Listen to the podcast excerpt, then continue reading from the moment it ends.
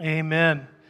Well, you may be seated. If you're a kid, kindergarten through fifth grade, and you want to go hunt Easter eggs and enjoy some special environment created just for you, Mr. Darrell is leading the surge, if you will, to a new direction. They are hunting Easter eggs inside the building because we know what it looks like if you go out to the field right now because we were like, you know, flooded out with water. So we aren't going to ruin Easter dresses. We won't ruin your phone, your your lunch pictures and all of that. Um, man, hey, it's good to see everybody here this Sunday morning. And if you're a guest today, we're so glad you're with us. We don't uh, pass an offering plate at the end of our church service. Um, we don't ask you to give anything either, except one thing. We would love to have some info to connect with your family, to connect you with our faith family. And in the chair in front of you or near you is an info card. If you would take the time to fill that out today and put that in these giving stations by the back doors, we would love to have that. We'd love to be able to connect with you if you're looking for a church family. I also know there's family that are just here because this is like a family day, right? Like this is where families come together and these are special moments. And so if you don't live in the area, don't, don't feel pressure. But if you live in the area and you want to connect, we would love to connect with you. Uh, so we're going to be in John chapter 10 today. John chapter 10. If you have your Bible, uh, turn to the New Testament. Uh, Matthew, Mark, Luke, and John as you get to that part of your Bible. And in John chapter 10, um, I didn't grow up in church. So when I started going to church, this passage was really uniquely kind of cool to me. I don't know why, it just always stood out to me. But also, if, if uh, you've been in church, this is a very familiar text. But I think there's going to be some things that you're going to see along the way that'll make you think and wonder. Um, in this section of John, because we've been going through the Gospel of John as a church, um, we find Jesus either really inspiring people because he's healing people and he's doing amazing things, or he's like majorly offending people. Uh, and, and the way Peter, who is the great OG of Jesus, with Jesus, rolling with him, uh, Simon Peter would write about this later, and he would say that Jesus, to, to some, and he, he is a cornerstone, chosen and precious. And then to others, he's a stone of stumbling and a rock of offense. And that's, that's what's interesting about Jesus. I mean, everything about Jesus is a big deal, right? I mean, his birth splits time. Even if you say, hey, we're not doing AD and BC anymore, we're doing BCE and all that. But what does that mean? Before the common era. What is the common era? Jesus, all right? Let's just say it like it is, all right? How many of us, when you, how many of you have ever hit your hand with a hammer? Show of hands, confession of church. Men are in the church like, yeah, I have. How many of you have ever seen someone take their hand and hit it with a hammer and be like, Buddha? No, you don't, you don't see that, do you? Why? But, but how many of you have heard people say the Lord's name? I mean, in movies, you'll see people be like, Jesus Christ, man. And you're supposed to, if you're like me, you're supposed to be sarcastic and be like, is Lord, right? Sneak it in, right? So as we read this in John 10, we're going to see this is what's happening. To some people, he is a cornerstone. They can build their life on him. And to other people, he is like the thing that they're tripping over, the thing that they wish they could get rid of. Or how about this one? The thing that they wish they could just go ahead and kill. Right? And so as we understand that, let's read John chapter 10, verses 1 through 18. Truly, truly, I say to you, he who does not enter the sheepfold by the door, but climbs in by another way, that man is a thief and a robber. And he, but he who enters the door is the shepherd of the sheep. To him the gatekeeper opens, and the sheep hear his voice and call his, and he calls his own sheep by name, and he leads them out. And when he's brought them all out of all, out all his own, he goes before them, and the sheep follow him, and they, they know his voice. A stranger they will not follow, but they will flee from him, for they do not know the voice of strangers. This figure of speech Jesus used with them, but they did not understand what he was saying to them. Verse 7. So Jesus said to them, Truly, truly, I say to you, I am the door of the sheep, and all who came before me are thieves and robbers, but the sheep did not listen to them. I am the door. If anyone enters by me, he will be saved and will go in and out and find pasture. The thief only comes to steal, kill, and destroy. I came that they may have life and have it abundantly. I am the good shepherd. The good shepherd lays down his life for the sheep. He who is a hired hand and not a shepherd, who does not own the sheep, sees the wolf coming, leaves the sheep and flees, and the wolf snatches them and scatters them. He flees because he's a hired hand and cares nothing for the sheep. I am the good shepherd. I know my own, and my own know me. And just as the Father knows me and I know the Father, I lay down my life for the sheep. And I have other sheep that are not of this fold. I must bring them also, that they will listen to my voice. So there will be one flock and one shepherd. For this reason, the Father loves me, because I lay down my life that I may take it up again. No one takes it from me, but I lay it down on my own accord. I have authority to lay it down, and I have authority to take it up again. This charge I've received from my Father. Now, how do they relate to all of this? Verse 19 there was again a division among the Jews. so, yeah, here we see some things that are happening here. Uh, we kind of can get some of this, and some of this just kind of doesn't come to us right away. And as we talk about it, it probably will come to us. And then we have to decide today, in light of the spiritual truth we are understanding, what are we going to do with it? Because uh, as, as we come into the idea of knowledge of something, then we are held accountable. You can't say, well, I didn't know. And so, as we get into this text, um, we can understand things like the voice. I mean, at the daddy daughter dance we had last night, it was pretty cool. I found out some of these men in this, this church can really get down and boogie, all right? And we had a daddy daughter dance, and one of the games we played, we blindfolded the dads, all, and we had our hands out. We had our cards with a name on it, and the girls had to go through shaking our hands. And by just a mere shaking of hands, we were supposed to give our card to who we thought was our daughter. Now, I had four daughters, so I had four chances to do this pretty good. And so I did get two of my four, all right? Uh, and I got on to my oldest daughter, who I didn't get, because I was like, Your bracelets, I told you to extend your full hand so I could touch your bracelets and I would know. And I just thought, man, it felt like an adult was scamming me because I felt adult hands too. But then I realized Mo was playing the game because her dad was there. So the whole thing was just weird for me. But I was talking to Josh Hubbard, and he was like, Yeah. Uh, I was like, Did you get your daughter? And he was like, Yeah. But she also said, Daddy, and gave me a hug.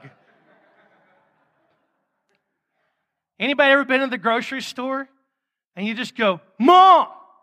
And like, even moms who maybe it isn't their kid, but wonder what mother would leave their kid, turns to look at the shameful moment. But you know when it's your kid, don't you? You know, and you turn your head and you go, Oh my gosh, I know that voice anywhere. We can relate to some of this. Jesus says, My sheep, they know my voice, and I know them. I don't know about you, but like sheep are kind of weird too. Like, have you ever, like, just, they all look the same, right? And so, for a shepherd to walk in and go, Oh, yeah, that one's mine, and yeah, that one's mine, and hey, what are you doing over there? That one's mine. That's, that's not really a relatable thing for me. I mean, if they look the same, like, thank God we did not have identical twins. I have friends that have identical twins, and I fear for them because I would probably never learn which kid is which kid. As a man, I'm just not present sometimes. And so, as we understand this text, I want to break it down because there's parts of it we get, there's parts of it we don't get. All right, and so there's three parts in my head the way I look at this text. You have verses one through six, all right? Uh, we have verses 7 through 10, and we have verses 11 through 18. And as we think about this, in verses 1 through 6, we see that uh, Jesus is putting the Pharisees to test again on what he calls them onto, and they don't get it, because verse 6 says the figure of speech, um, the, the, the thing they didn't get. That as he's telling them this story, this parable, if you will, they don't get it. It's very general. It has the sheepfold, the sheep, a door, a shepherd, a gatekeeper, and a stranger. And Jesus doesn't identify which one he is, he just shares it. And it's funny because we can relate back to this in a moment, which we will by looking in the greater context of this passage. Verses 7 through 10, he says, I'm the door, and he unpacks it. And then in verses 11 through 18, I'm the good shepherd. Let me make this relatable in my words. I would say in verses 1 through 6, Jesus is gathering a flock. He is talking to, his people of same ethnicity at this moment. And that's important because there's this verse where he says, I have sheep that are not of this fold. And if you're not Jewish today, because I'm not Jewish, you should just raise your hand and go, Thank you, Jesus, because he's talking about you. All right. But here he's speaking to his brothers who are of the same ethnicity, and he's talking to them, and he says, I'm gathering a flock. Even from you guys, I am gathering it. And I think so often we think, oh, yeah, Jesus is beating on these religious dudes because Jesus is like awesome. But you got to understand, Jesus is wanting some of them to wake up. Jesus has come to save all of those who would trust him. He's not looking for people that look like him, talk like him, and act like him only because he has sheep that are not of this fold. But he definitely is going after them. Number two, we see he's explaining his why. And it's to have an abundant life. It's, it's wanting them to experience the fullness of what God designed for them to experience. And then in the third section, I think he's explaining how. Well, because he's a good shepherd. Now, I want you to notice, though, there are other shepherds in life, are there not? There are other things that lead us. And Jesus is even acknowledging it because he's saying, I am the good shepherd. And so that's a summary of what's going on, but how do we dig a little deeper? And, and I think, first of all, we should take a quiz. Who is the thief? You know, we look at John 10 and we see that verse and we say, the thief comes to steal, to kill, and destroy. And the church said, Amen. Right? And there's that moment, and we all get churched up in here and we go, But who is the thief? How many of you, by a show of hands, go, you know, that's straight up the devil. He's got to be. Huh? Anybody who, who's been taught that? I've been taught that. The devil. But the devil's not anywhere in the context of this passage. And I think that there are other thieves that are clearly identified. I, I, don't think it's incorrect per se to say that Satan is a thief and he still kills and destroys because uh, that is what he does, but we can find that from other passages better than this one. Here's what's going on in this context. These dudes who hear directly what Jesus is saying about himself, these religious folk who won't turn, he's calling them thieves. And, and we're going to actually talk about that, but uh, how we do that is probably by looking at the related story here.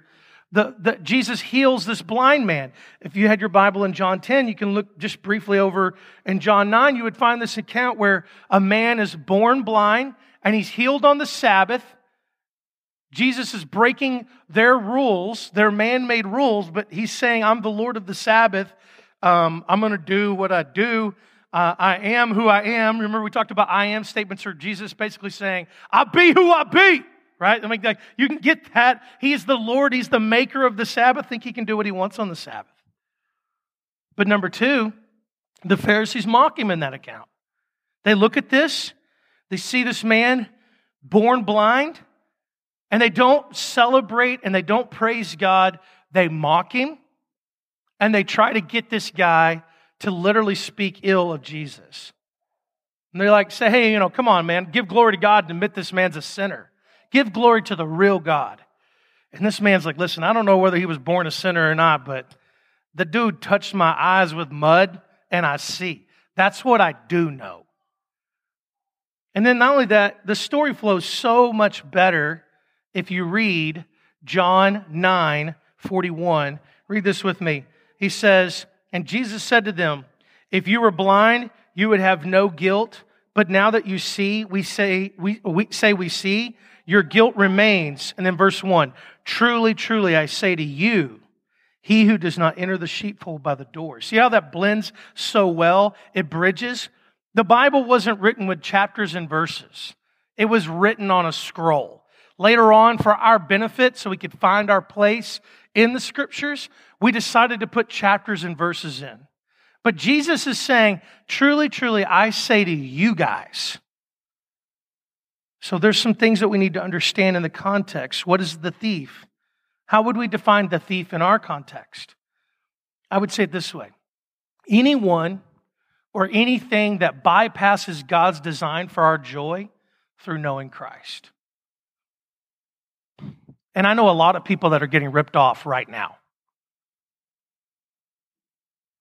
I know a lot of people that are getting ripped off. And you go, well, man, like, I don't really want to get into the spiritual things of Jesus. I don't really want to take this stuff serious in my life. I just, I'm, i just want to live my moment. I need my time to be me. And we're going to talk about that. But this is an idea that is, Jesus says, is a thief.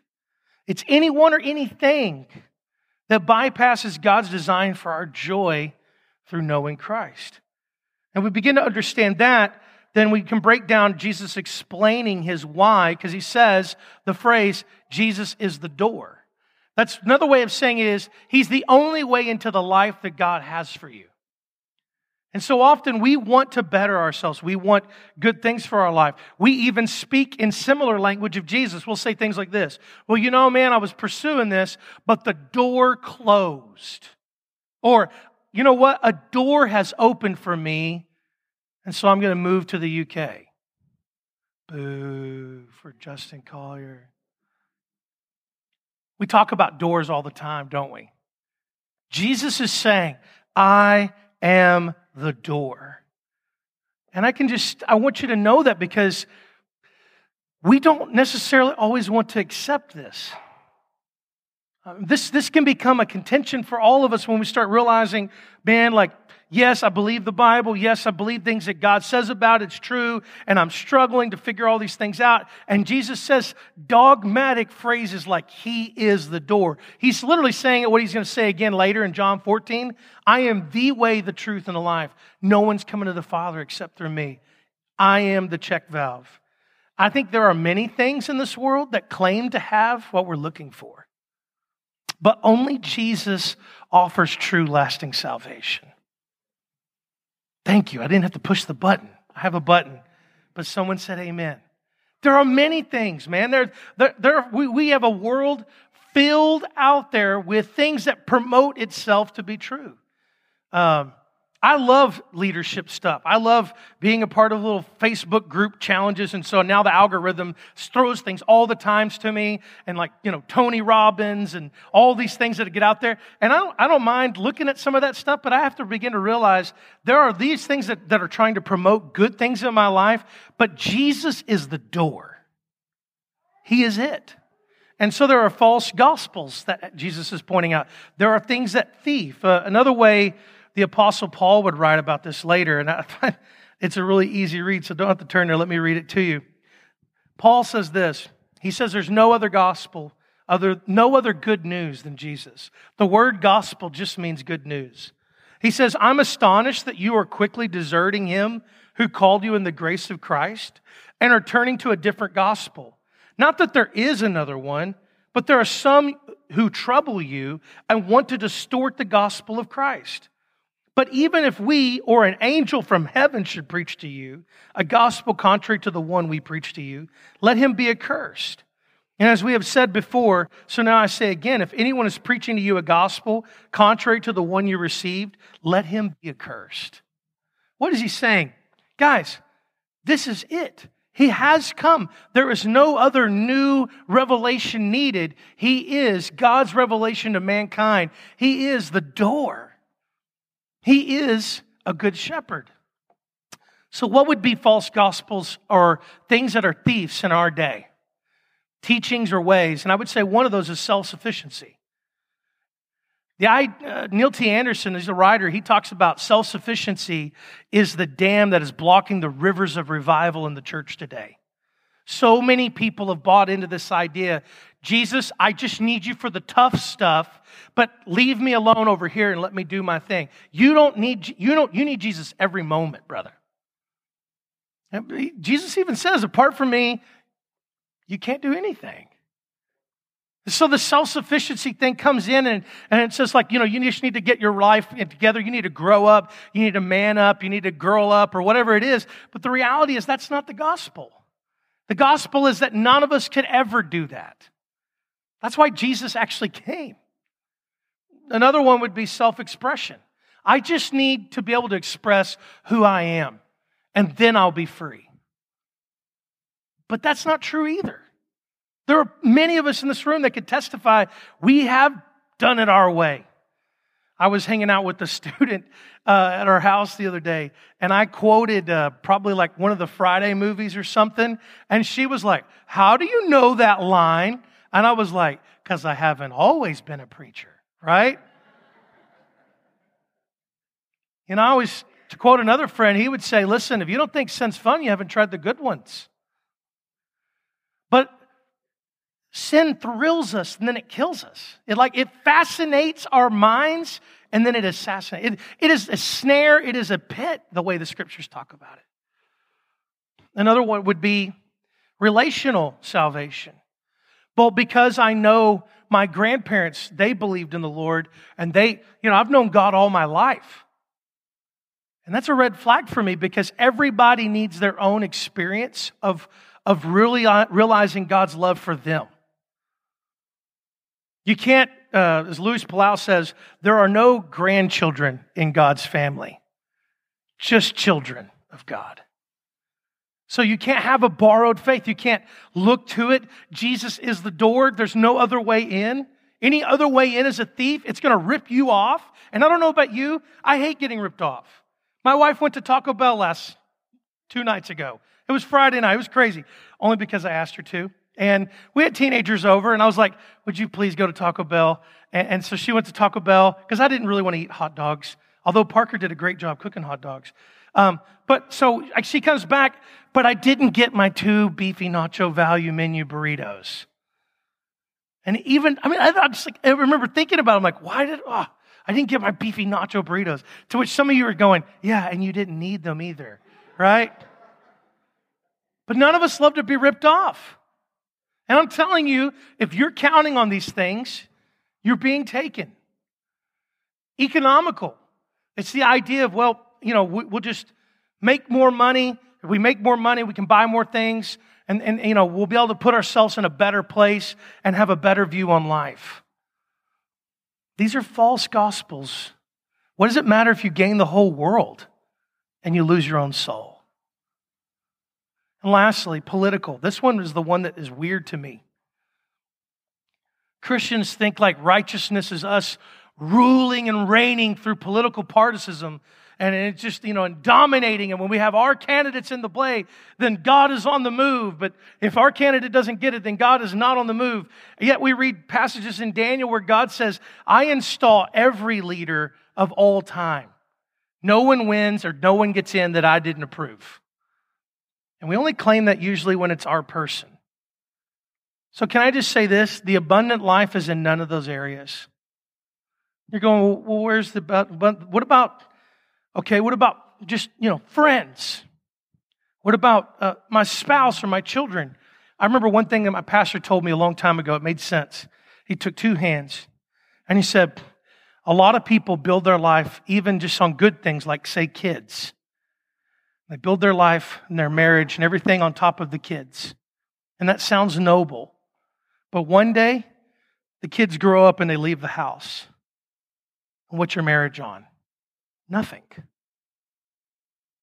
This is why I'm telling you don't let yourself be taken. Jesus is helping these people understand. He's wanting them to see He is the door. Here's a couple questions before we move on.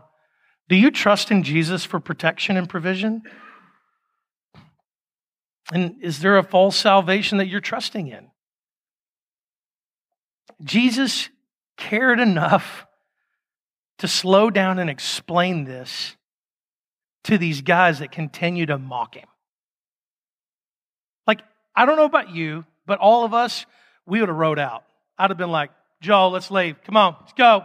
Everybody get out of here. These dudes are losers, right? I'd probably start making fun of their moms or whatever on the way. Like, like my attitude, like if you get me mad, I mean, I'm leaving. We're not going to talk about it. We're out of here. Let's go. Come on, everybody get up and leave. And Jesus stops and says, you know what? Let's have this conversation. I'm, I am pulling people into this sheepfold. And I am the good shepherd. I am the door. So abundant life, apparently, then, is not having stuff. Abundant life is having peace and joy with God and a relationship with Him. Number two, let's talk about the last part of this. Jesus saying, I am the good shepherd. Here he's now claiming to be one with God, leading lost sheep to the Father. He is a shepherd of Israel, is what he's claiming to be, yet so many people can't get down with it. They can't get down with it. And us church folk, we've heard sermons about this stuff. And how many of you have heard people say, like, you know, he chose sheep because sheep are dumb? And then they talk for like five or 10 minutes in the sermon about how dumb sheep are. I'm not going to do that because, frankly, I don't really want to tell you that you're dumb. And not only that, I would also add this that it's not the stupidity of the sheep that's in view here, it's the love of the shepherd. Let me just say that again. It is not the stupidity of the sheep that are in view, it's the love of the shepherd. Yes, sheep don't have triggers of defense. You know, wolves over there, they would go, oh, that's a wolf, you know, and they wouldn't go and defend themselves. And so they are defenseless in some ways. I think what Jesus is really trying to point out is the care that he has for us. I think this is awesome because for me, it's hard for us to believe the way he feels about us. It's hard for us to believe he feels the way he feels about us. And obedience, we talk about walking with God. How many believers have, have parked their faith as if you could do that? Park your faith for a moment because it's hard. And let me just say this obedience is hard because we can have fearful and forgetful hearts of trust. Man, like, I was walking and then I needed to park it here because man, I just didn't know where it was going to lead me. You know, like I didn't know if God was going to be big enough to see me through this. Some people have a faith, but they don't have a walk, as Justin would say. They, they haven't really wanted to walk out things in obedience with the Lord because they're forgetful. I, even myself, I will have some big crescendoing God moment like Friday night, we had this tag night thing at the park, and it was a lot of fun. Made a lot of connections with people and students. We had like 50 something students show up. It was a lot of fun. A lot of cool incarnational ministry. If you don't know what that is, go watch my last Wednesday night talk on the podcast and you can learn more about it. And so that was a shame plug right there. As I, as I was at the park, I was there and I was just like, man, this is exactly what Jesus would be doing on a Friday night if he wasn't on a cross. This is exactly what he would be doing. And then on Saturday morning, I am down in the dumps. The, it's almost to me, the bigger the mountain, the deeper the valley is. You go, man, what's wrong with you, Lee? You're probably, you probably need to see a counselor. Yeah, you're right. And me and everyone else in the Old Testament. Because they see things like the Red Sea parting, and then the next moment they're like, why did you bring us here? God's going to never take care of us. He just parted the Red Sea. Does anyone? I'm like, you know, but I relate. Because obedience is hard. And it's almost like you need a shepherd. Oh, yeah, we have one Jesus. And Jesus is saying, he even goes into discussion on John 10. He says, like, there are these hired hands, and here's how you know when they're the hired hand and they don't own the sheep. Let something bad come, and they take off running. They're little hirelings. But Jesus says, I'm not a hireling. I'm a good shepherd. I know what I have possession of. I know what I need to keep. I know what I need to take care of. And no one can take you from my Father's hand, and no one can take you from my hand. This is what he's saying.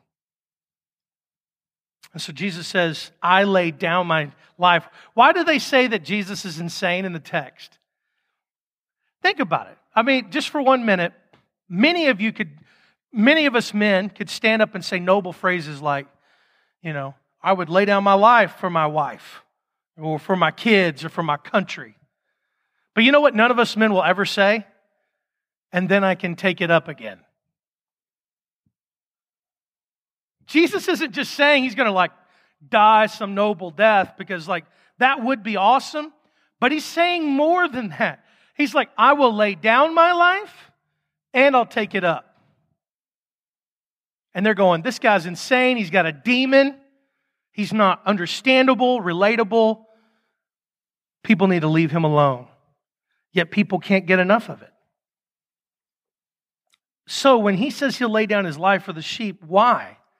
Because it was necessary.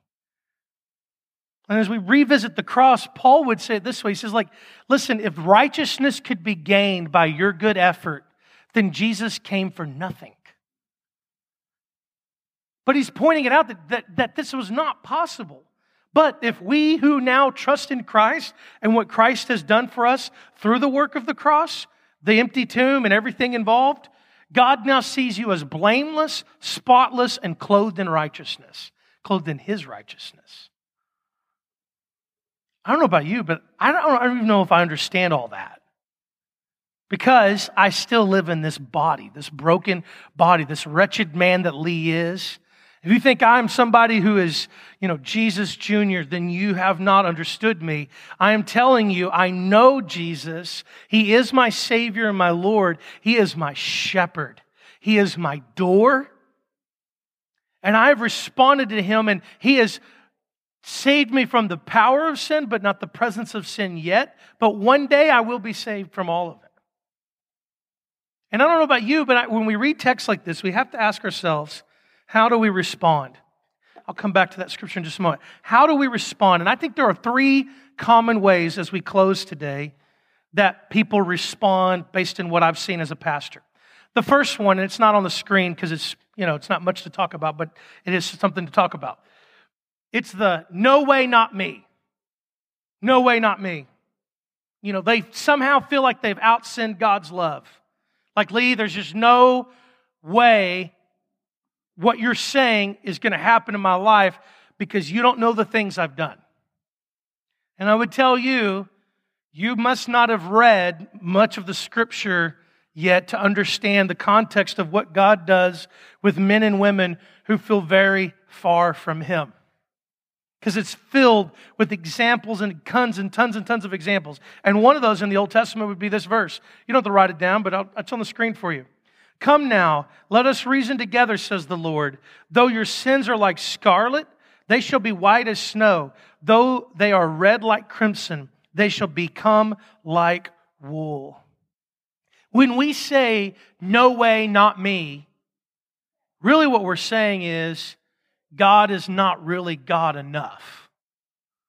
And Douglas Moo, a commentator, says the great sin of our day is de-godding God de-godding God. I mean, Paul is a gangster, a murderer, a thug who is killing people who want to learn about Christ. And on Acts 9, he's on this road to Damascus. He done took the wrong turn. He got turned into God's Holy Spirit alleyway and got knocked off his horse and came to know the Lord, went into town blind. Jesus sends someone to not make him blind anymore and have a conversation. He has to go for a time in the desert and sort out everything he has now learned because he got stuck in that Holy Spirit alleyway. Isaiah, the one we just quoted here, in chapter six, he tells his little conversion story. He's in the church and he's like, dude, then God shows up and it's like, boom. And he's like, wretched man that I am. Man, I'm a man of unclean lips. I live among a people of unclean lips. Everything he knows is like, whoa, whoa, whoa, whoa. So there's the no way, not me people. And then number two, I'd say there's the, well, of course. I mean, of course he loves me. These are the ones that can be a little perturbed. It's okay. We all find ourselves in one of these categories. It, you, and the reason it's a course is because you compare yourself to other people as though this is what God does. But the problem with comparison is that I take the best of me and the worst of you, and we put them together. And now all of a sudden, yeah, of course he, I mean, I mean, I'm not, you know, so and so. Never done that. I've never, I've never done what, you know, Uncle so and so did. Of course he loves me.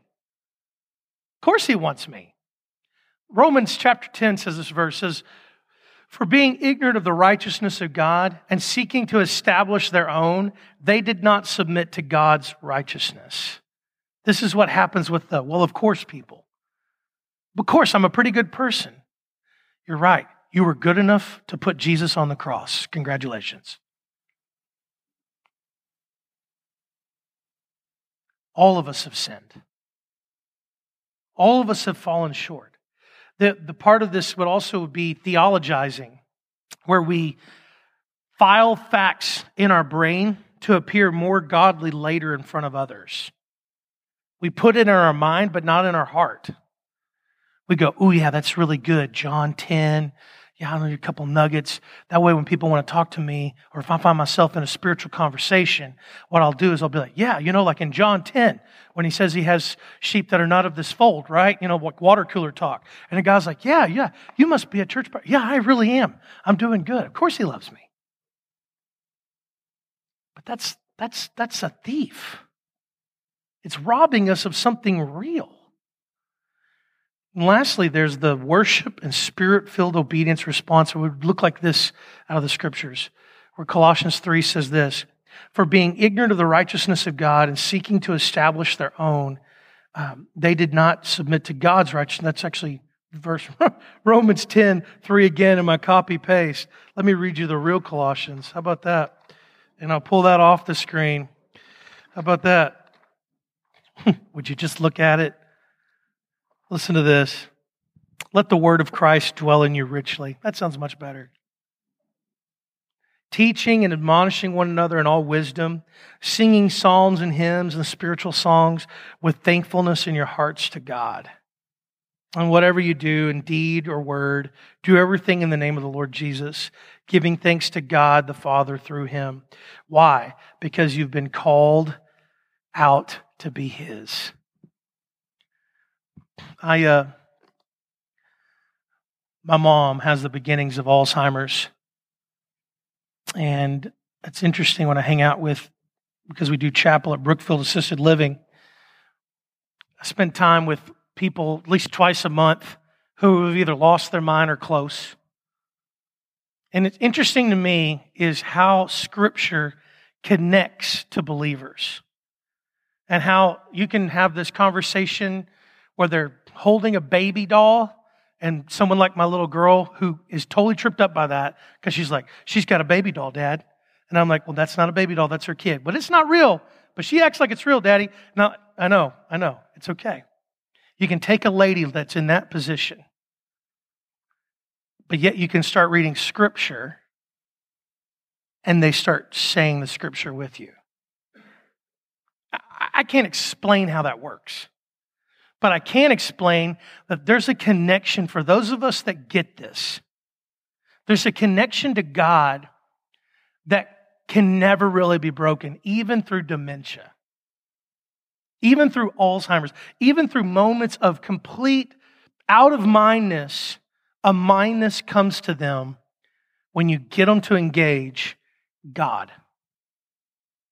Let me read you a text. I want you to think about when I've read this text so often and I've watched a, person start saying it with me, and it's the only normal part of conversation I'll have with them. You know what a text it would be? It would be this one right here. The Lord is my shepherd. I shall not want. He makes me lie down in green pastures. He leads me beside still waters. He restores my soul. He leads me in paths of righteousness for his name's sake.